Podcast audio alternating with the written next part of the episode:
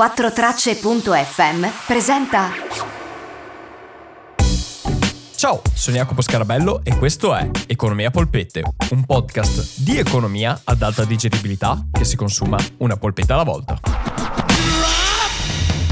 Ciao, io sono Jacopo e questa settimana ritorniamo a parlare di finanza, banche e investimenti. E invece che portarvi una sola domanda ve ne porto tre perché ho ricevuto parecchie domande su questi temi e visto che ho ricevuto più domande invece che farvi aspettare mesi per sentire le risposte visto che sono anche domande abbastanza puntuali avranno risposte puntuali e vi rispondo oggi. Quindi partiamo con la prima domanda Ciao Jacopo, sono arrivato all'episodio 59 dove si parla del, di Wolf of Wall Street e dove parli delle penny stock. In particolare dici che regolame- le azioni regolamentate dal New York Stock Exchange hanno un valore minimo per azione di 4 euro. Potresti spiegarci cosa succede se una di queste azioni di società quotate scende sotto questi 4 euro? Eh, non è possibile per legge oppure succede qualcosa di particolare? Grazie mille e complimenti per il podcast. Ciao ciao! Ciao Francesco e grazie mille per la tua domanda che è molto interessante. Allora, per essere quotati a Wall Street ci sono diversi requisiti al di là di quello del prezzo, quali la capitalizzazione, il fatto appunto di essere passati sotto due diligence e di avere un'azienda che sta in piedi e dà le pervenze di rimanere in piedi per molti anni se non per sempre e comunque devono essere aziende di una certa dimensione. Sotto quelle dimensioni se non raggiungono i requisiti possono essere quotati come penny stock. Ma cosa succede appunto come chiedi tu se le azioni vanno sotto i 5 dollari? Beh, se vanno sotto i 5 dollari non succede nulla. Il limite che non può essere superato per Wall Street è un dollaro. Se le azioni vanno sotto un dollaro, finché la cosa rimane temporanea, quindi va sotto il dollaro e poi torna su, nessun problema. Perché vuol dire che è una situazione temporanea in cui le azioni sostanzialmente vanno sotto la barriera limite dovute alle fluttuazioni appunto dei prezzi. Però se vanno in maniera stabile sotto il dollaro, beh, le azioni di quella società vengono delistate. Cosa vuol dire? Che escono da Wall Street, non vengono più quotate a Wall Street perché non hanno un requisito minimo che è quello di avere almeno un dollaro di valore. E cosa succede a chi ha quelle azioni? Beh, ce le ha ancora in mano perché ha il potere appunto, ha la proprietà su quelle azioni e se volesse negoziarle dovrebbe farlo arrangiandosi, cioè non andando via mercato, via Wall Street, ma cercando delle persone che vogliano scambiare le sue azioni tramite la sua banca o tramite dei mercati alternativi, appunto i mercati OTC che sono come quelli del penny stock. Quindi quella società potrebbe tendenzialmente andarsi a quotare in mercati OTC delle penny stock. Però però in sostanza cosa ne sarà della società lo decide la società stessa. Se vogliono riquotarsi a Wall Street devono trovare il modo di avere i requisiti per quotarsi di nuovo, se vogliono fare altro hanno diverse opzioni e valuteranno in base a quello che gli conviene. Se falliscono, beh, le azioni non varranno più niente, quindi non saranno quotate e non saranno più quotabili. Ed ora passiamo alla seconda domanda. Ciao Jacopo, l'altro giorno stavo analizzando l'estratto conto bancario trimestrale e mi sei venuto in mente in quanto non riesco bene a capire come funziona il calcolo degli interessi attivi e passivi che si accumulano ogni anno. Potresti spiegare la differenza tra movimenti, estratto conto scalare, spese, commissioni e come vengono calcolati interessi attivi e passivi? Chi decide i tassi e come variano? Grazie mille.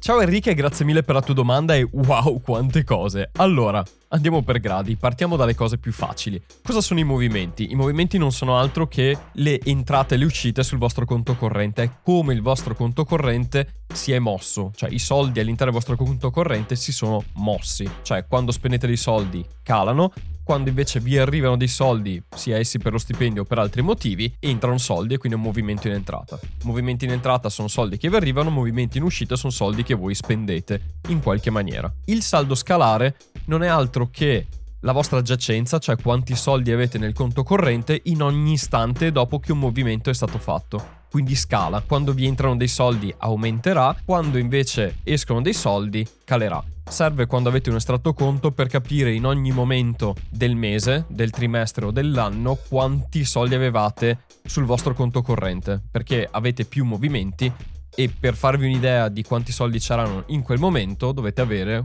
una movimentazione scalare, cioè un più e meno rispetto al movimento precedente. E questo ci siamo svangati la questione movimenti e saldo.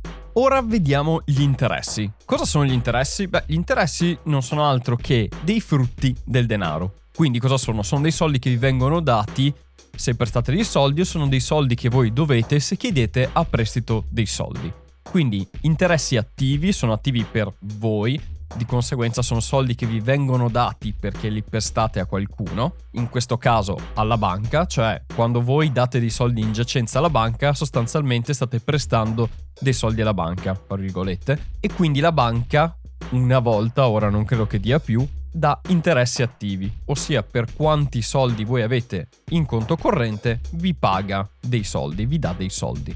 Dopo vediamo come si calcola. Gli interessi passivi sono il contrario, cioè quando voi andate in rosso, siete in negativo col vostro conto corrente, la banca vi chiede degli interessi perché vi ha prestato sostanzialmente dei soldi. Quando voi andate in negativo, vuol dire che non sono soldi vostri quelli che ci sono lì, ma sono soldi che la banca vi ha prestato e quindi dovete dargli degli interessi.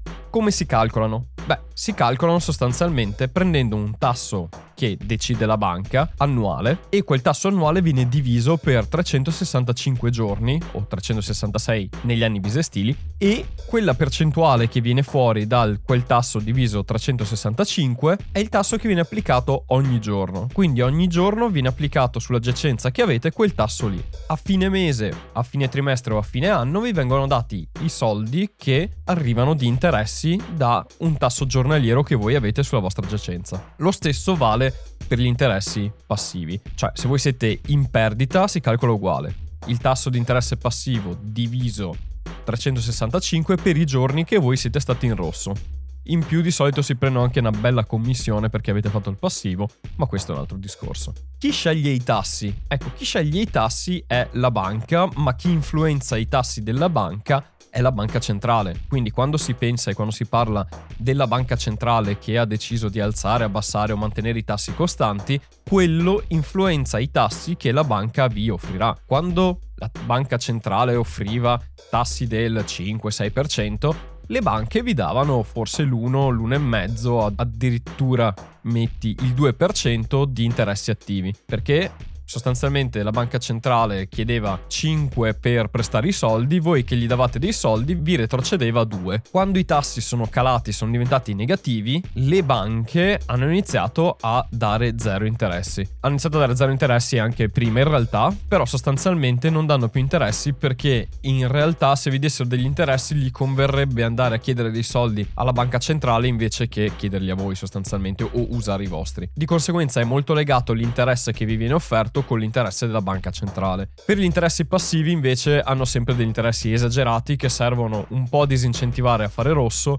e due a coprirsi del fatto che quando uno fa rosso è un rischio e se non rientra è un rischio elevato e di conseguenza a meno che uno non abbia un fido, quindi per un certo ammontare di soldi sa che può andare in rosso con dei tassi agevolati passivi, in caso contrario, e se non una cosa che non era prevista e non era accordata, il tasso di interesse sarà elevato. E appunto quando andate in negativo, quello è un tasso passivo, cioè dei soldi che voi dovete alla banca perché ve li ha prestati. Quindi questo è quanto. Poi, se volete anche la differenza con le commissioni, la differenza fra interessi e commissioni è che gli interessi, come abbiamo visto, sono calcolati sulla giacenza dei soldi e sono da una parte i soldi che vi danno perché li prestate alla banca o che voi date perché la banca vi presta dei soldi. Le commissioni invece non sono altro che dei prezzi per delle attività che la banca fa per voi.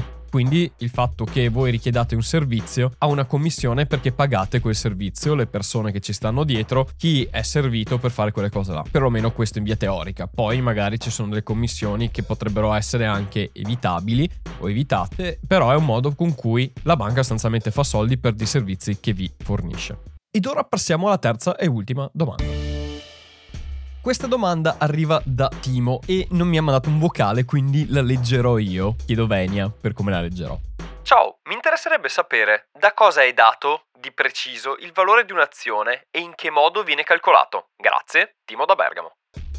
Ciao Timo e grazie per la domanda molto interessante e per niente banale. Il valore dell'azione, come sapete, è dato sostanzialmente dalla domanda e dall'offerta che c'è in un mercato. Quindi sostanzialmente ogni giorno, ogni istante il valore dell'azione cambia perché ci sono aspettative nuove che arrivano. Però si può calcolare in modo preciso il valore di un'azione? Questa è una domanda non semplice da rispondere, nel senso che è possibile calcolare il valore di un'azione quando viene quotata per la prima volta? Perché le aziende quando vengono quotate devono fare una due diligence e in questa due diligence tramite dei metodi che possono essere quello patrimoniale, quello reddituale o quello finanziario, viene valutata e quel valore poi è il valore dell'azienda che diviso il numero delle azioni dà il prezzo dell'azione singola. Però quello è solo nel momento in cui viene quotata, già nell'istante successivo alla quotazione il prezzo cambia di valore e da lì diventa molto impreciso perché ognuno ha una percezione diversa di come quell'azienda performerà nel futuro. Perché se vi ricordate, quando parlavo parlavo di azioni, nella puntata in cui si parla di azioni, le azioni integrano in sé ogni valore futuro, tutti, anzi a livello teorico è proprio l'insieme di tutti i flussi di cassa da qui ad infinito. Poi ovviamente è impossibile calcolare questa cosa qui e quindi si va di aspettative, si ipotizza quali possano essere i flussi di cassa da qui infinito e c'è chi ipotizza che siano più alti, chi più bassi e lì si incontra il mercato. Tra chi pensa che le azioni saliranno perché prenderà più valore di quello che ha attualmente e dall'altra parte invece chi pensa che scenderanno perché il valore che ha attualmente è o troppo alto o ha già dato quello che poteva dare. In tutto questo però si può calcolare quello che si chiama prezzo di fair value di un'azione, ossia quanto vale effettivamente l'azienda sottostante a quell'azione con le informazioni che abbiamo oggi e si può appunto calcolare con metodi diversi. Questi metodi, come dicevo prima, sono il metodo patrimoniale, reddituale o finanziario finanziario. Ora, capire questi metodi è abbastanza articolato, quindi penso ci farò una puntata a sé.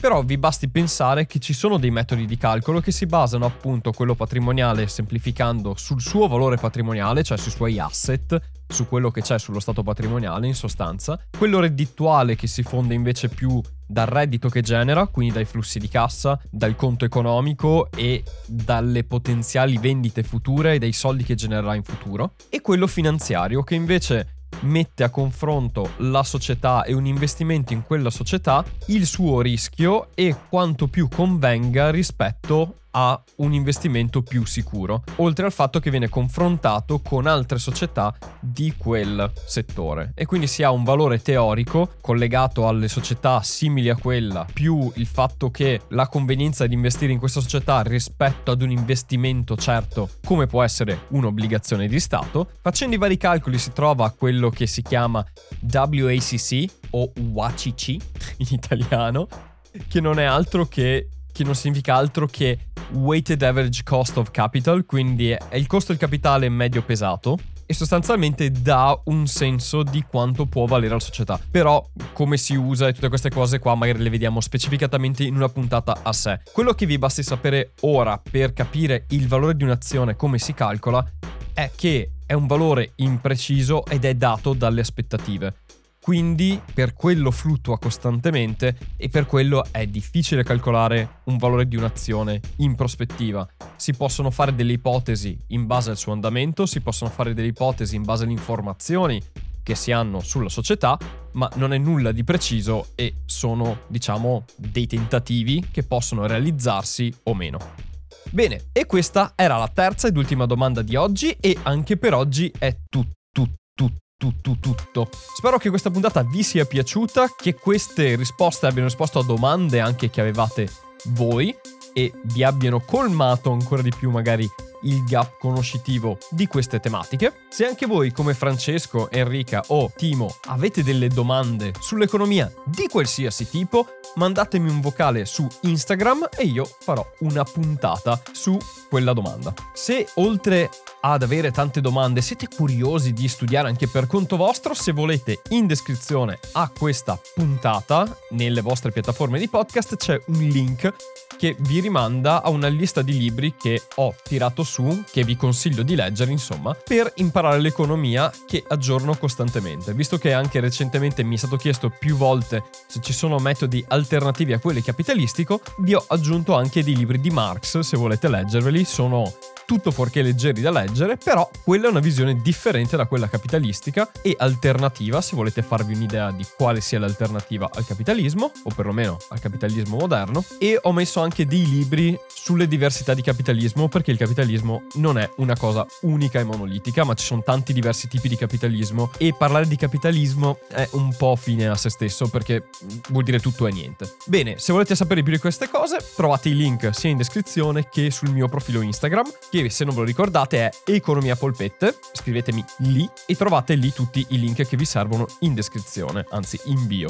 Dopodiché ripartono le live, ne inizierò a fare sia su Instagram che vedo che c'è molta più affluenza e anche su Twitch dove ho invece molto più dinamismo e possibilità di far vedere cose belle e oltre a questo arriveranno anche nuovi contenuti e nuove sorprese che vi svelerò nelle settimane successive. Bene, e anche oggi, come sempre, è tutto. Grazie per avermi ascoltato fino a qui. Noi ci risentiamo settimana prossima per una nuova puntata, sempre al mercoledì. E fino ad allora, come sempre, un bel ciao da Jacopo.